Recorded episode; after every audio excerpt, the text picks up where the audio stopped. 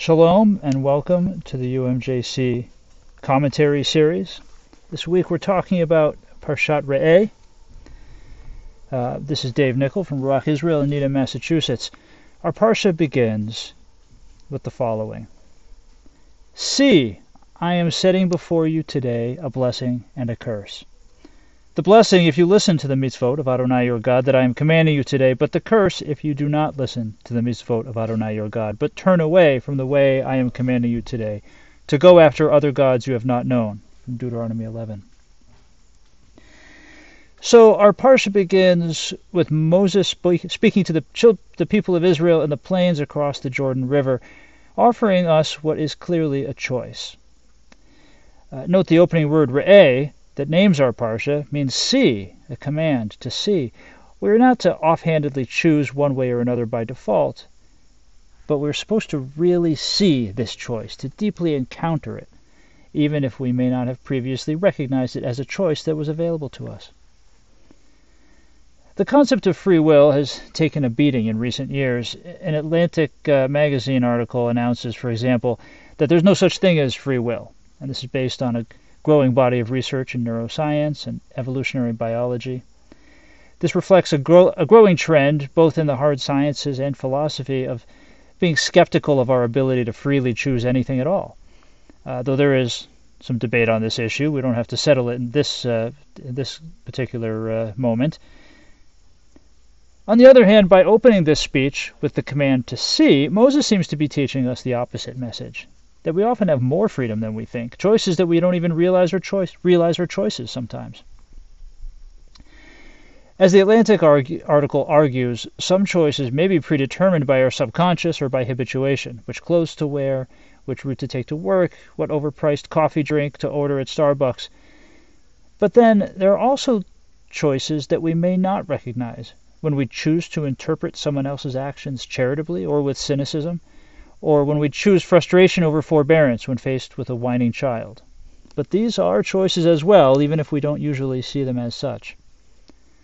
Put another way, breaking into that bag of chips, reacting in anger when someone cuts us off in traffic, or jumping to conclusions about another person based on a first impression are all choices, but only if we are aware of the choice and we put in the work to claw back the freedom to make them. Danny Silk has written an insightful book called Keep Your Love On Connection, Communication, and Boundaries, and he sees exercising this freedom as an essential ingredient in relationships. He writes If you want to preserve relationships, then you must learn to respond instead of react to fear and pain.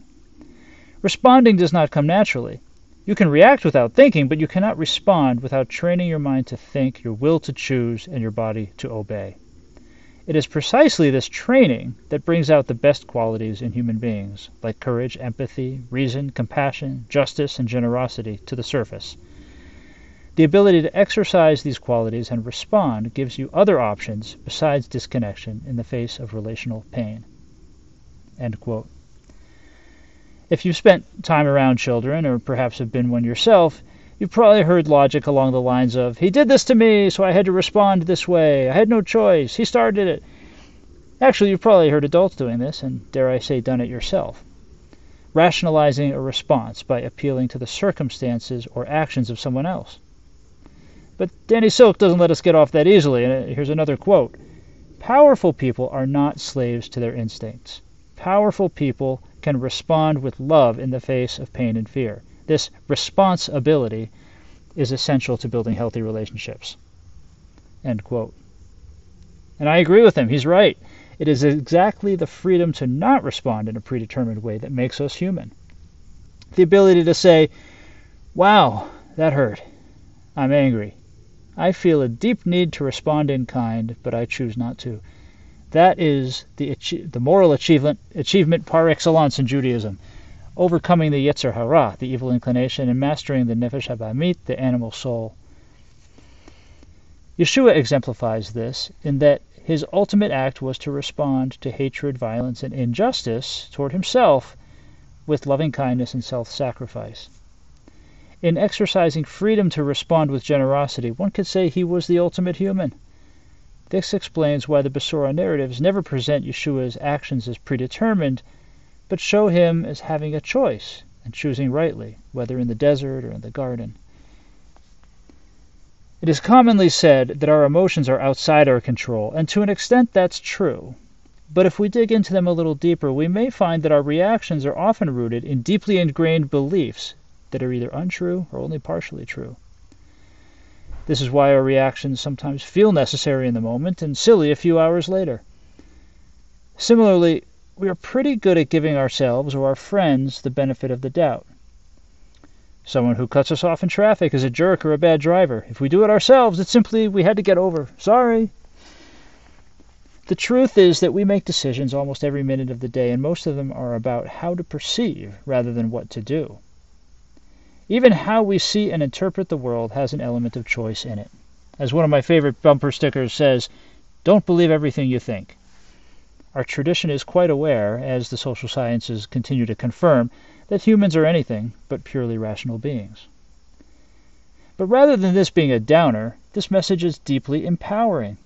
Moses teaches us that we are, as we enter the land, we have the, this power of choice within us all the time.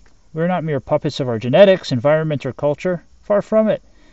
With a little work, even our previous choices can be repudiated and rectified through teshuvah.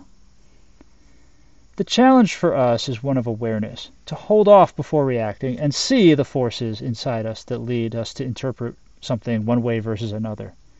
Thus, may we be free to choose the blessing set before us. I hope you've enjoyed this commentary. For more commentaries, check out umjc.org uh, slash commentaries.